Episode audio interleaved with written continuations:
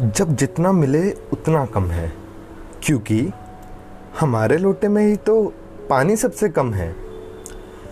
जब पहले को मिले दो तो वो खुश हुआ, लेकिन जब सामने वाले को मिले चार तब वो खुशी से ज़्यादा आखिर क्यों दुखी हुआ। ये क्या मोह माया है। क्या इंसान कभी खुद को समझ पाया है? अरे ये तो बस कर्मा का ही साया है। क्यों हम हमेशा जग को आधा खाली ही देखते हैं?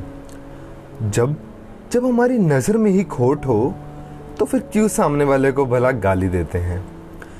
ये जो BA BTech का टैग है कब तक साथ लेके घूमोगे? एक दिन कभी किसी ने इस कागज़ की डिग्री को आग लगा दी ना, तो फिर हाथ में कटोरा लेके कब तक झूमोगे?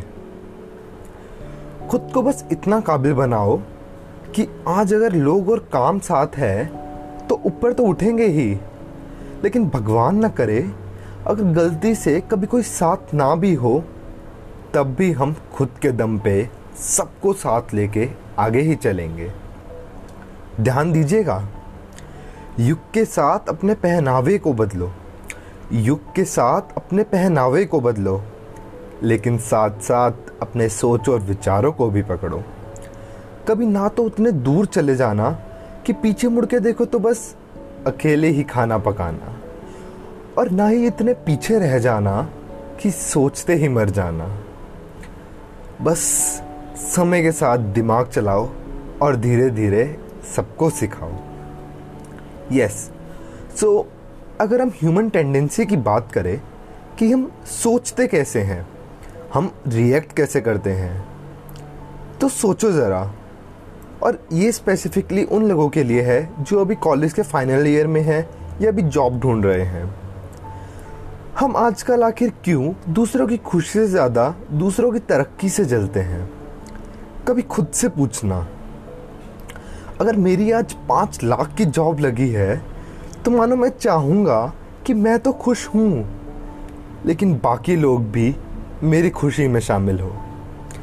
और वहीं अगर मेरे साथ वाले की अगर 8 लाख की जॉब लग गई तो अपनी खुशी छोड़ के क्यों मैं दुखी हो जाता हूँ? आखिर मेरे साथ ऐसा क्यों होता है? ये अक्सर आजकल देखा जाता है, सोचा जाता है, लेकिन शायद समझा नहीं जाता। हम आखिर अटक कहाँ जाते हैं? क्या कभी किसी ने सोचा है? कभी कोई अपनी चीज़ से खुशी नहीं होता भला, क्योंकि हमेशा हम तो यही देखते हैं ना, क्योंकि उसके पास मुझसे अच्छी गाड़ी है, उसके पास मुझसे अच्छा घर है, काश मुझे भी ये मिल जाए। So my only point here is कि कभी हमारी ज़रूरतें पूरी ही नहीं होती। ये सब एक खेल है, क्योंकि चाहे वो अंबानी हो या शर्मा जी का बेटा हो, स्कूल वो भी जाएगा, काम वो भी करेगा, बस फ़र्क इतना होगा उसकी सोच में और सबसे ज़्यादा इंसानियत में। याद रखना, जैसा तुम चाहोगे वैसा तुम बन जाओगे। आज थोड़ी फिलॉसफी शायद ज़्यादा हो गई, बट शायद अब पीक आ गया है ये समझने का कि राजा का बेटा राजा नहीं बनेगा, राजा वही बनेगा जो हकदार होगा। We all have equal opportunities out there. मतलब सामने 100 लोग बैठे हैं ऑनलाइन फ्री में सिखाने को, only if you want to learn. वरना तो फिर IIT और NIT भी कुछ नहीं कर सकते कि अगर तुम ना चाहो तो।